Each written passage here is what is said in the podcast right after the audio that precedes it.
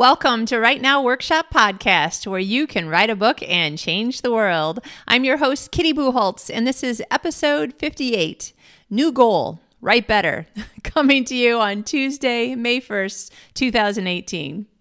Now, of course, a goal to write better is always a good goal. I always want to write better than the last book. And last August, I put out a book that I really, truly thought was above and beyond my other books. When I published Love at the Fluff and Fold, I genuinely felt excited about, wow, this is a really good book. I thought my other books were good books, but I thought this one was a really good book. And so, for the first time ever, I entered it in the Romance Writers of America Rita Awards, which is sort of the Oscars of romance books. And I thought, you know what? I have got a good shot at this. Now, um, part of what you need to do when you are entering your book in the Ritas is it means that you have to be a judge at the initial stage. And so I read, oh, seven books, I think. I told you about it in one of the uh, prior episodes, I think.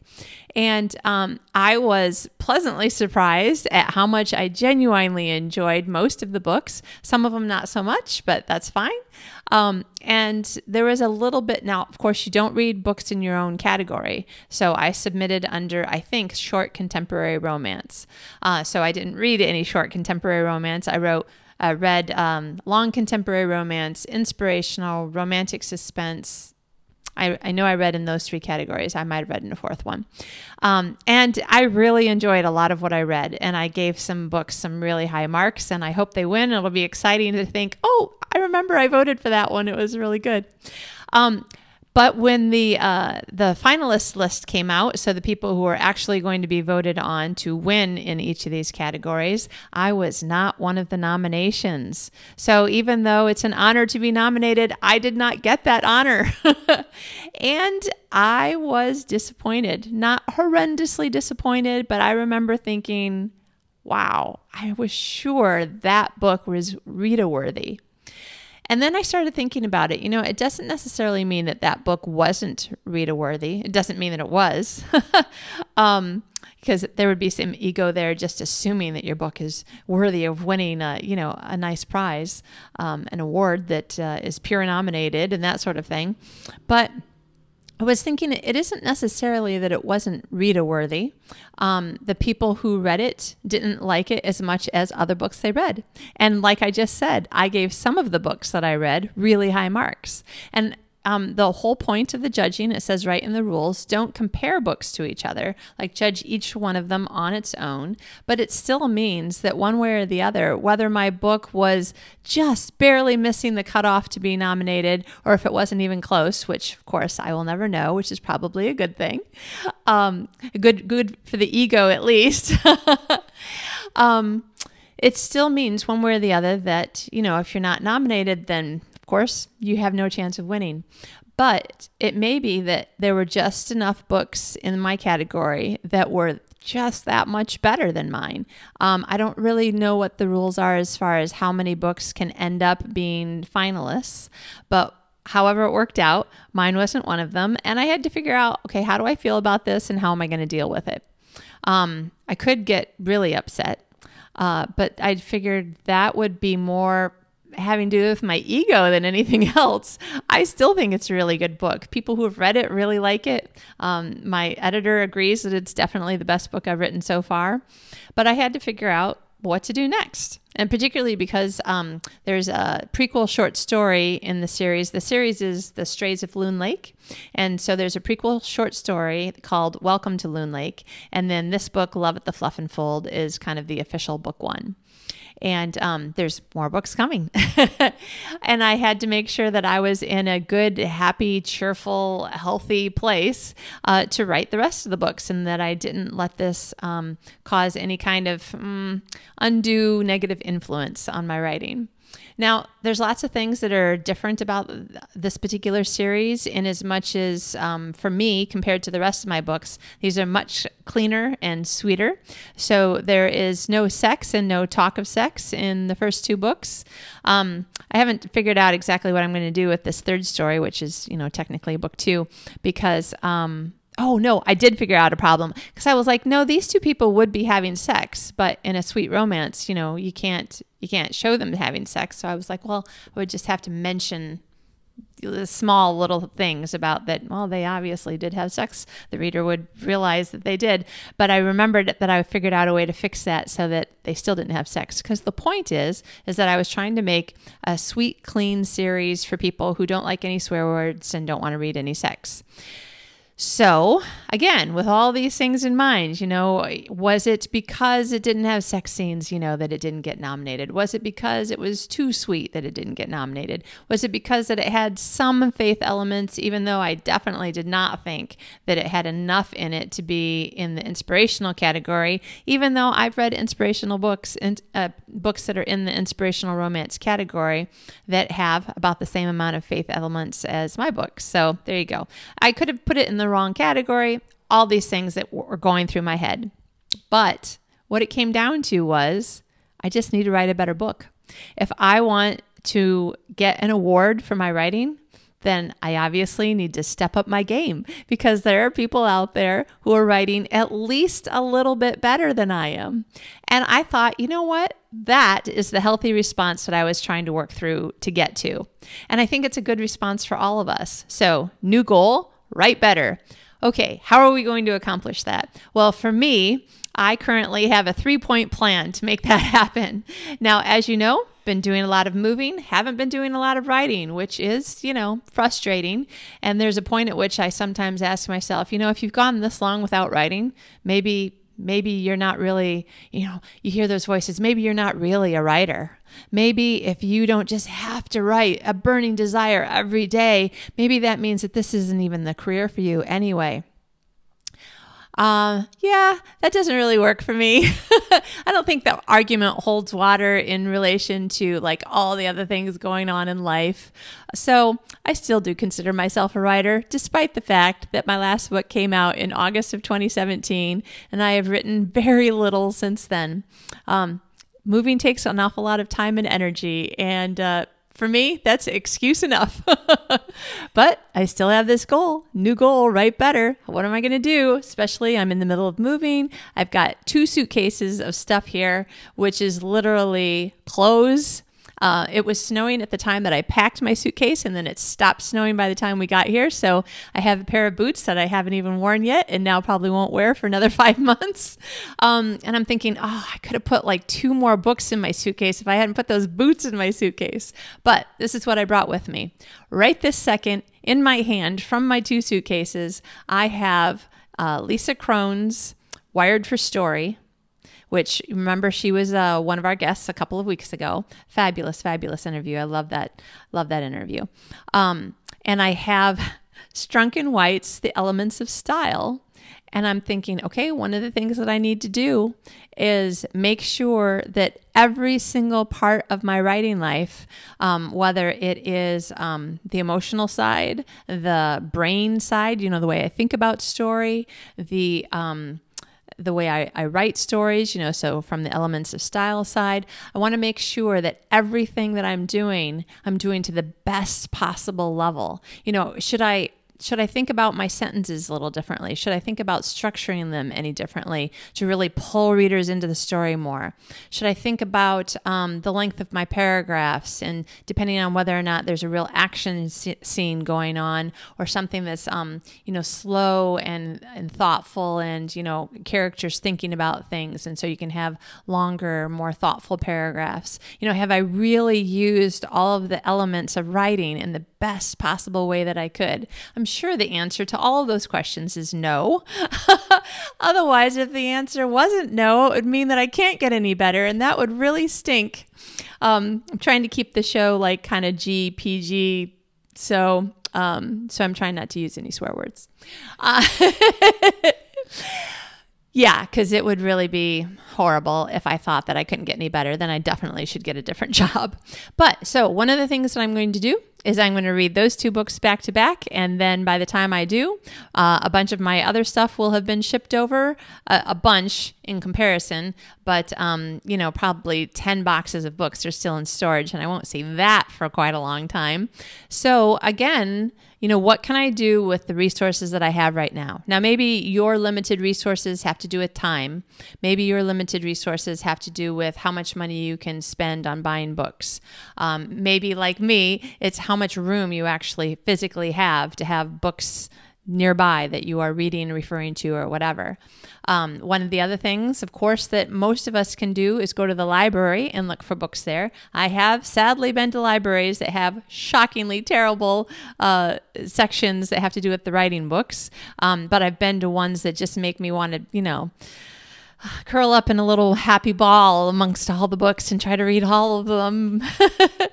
um, so uh, I'm going to go to the library when I'm done with these two and see what else might be there that is a good um, how-to.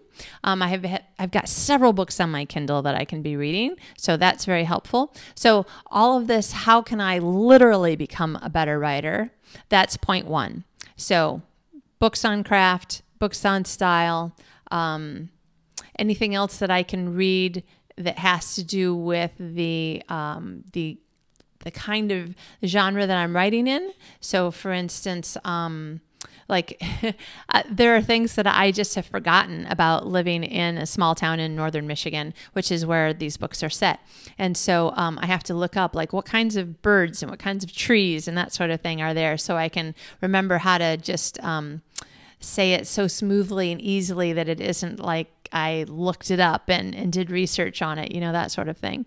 So uh, I think it will probably be f- hard to find in Malmo, Sweden, books on n- northern Michigan, but who knows? It could happen.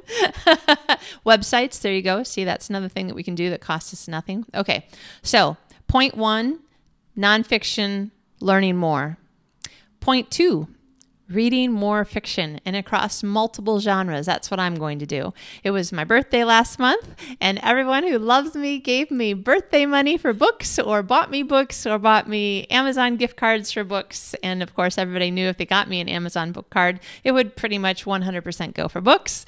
Um, one friend gave me a particularly generous gift uh, that that uh, was a cool um, ode to my age. So I just love her so much because now I'm buying books that I might not have bought before because I'm like, oh, but I have extra money. So I want to read this book. I would normally not pay that much for an ebook, but I'm totally going to now because it looks super duper good and I have money for it. So um, I am going to be reading uh, in romance, in um, fantasy, in what else do I have that I got? Um, science fiction.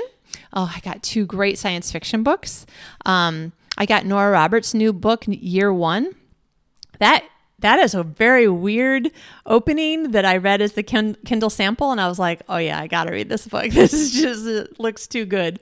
Um, yeah, so I got a little bit of everything. Got a little bit of a whole bunch of different kinds of things, and they're books that I really have been wanting to read. Like I've either read the first chapter already, um, or you know whatever. Somehow I I knew for sure that I wanted this book. And so people gave me books. So I am going to be doing a ton of reading and I'm going to be thinking about it in the way that's like pure enjoyment because just reading fiction to study it is one thing, but reading it um, to really enjoy it, I think also does bring in that element of how are readers you know picking up on it. So i will be thinking about it to some degree. You know how did they do this to make me feel this way or to make me feel like um, maybe just a lo- little bit less sleep won't hurt me? And i'll read one more chapter.